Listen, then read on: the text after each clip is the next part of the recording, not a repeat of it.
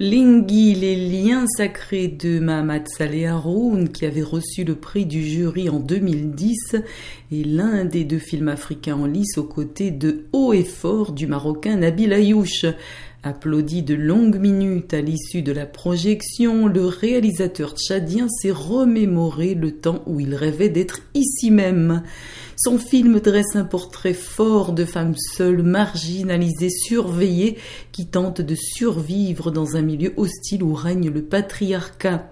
Filmé dans les faubourgs de N'Djamena, il raconte l'histoire d'Amina, mère célibataire, dont la fille de 15 ans, Maria, tombe enceinte après un viol, dans un pays où l'avortement est condamné par la religion et la loi. Amina fait le choix de lutter contre sa propre foi et les préjugés pour aider sa fille.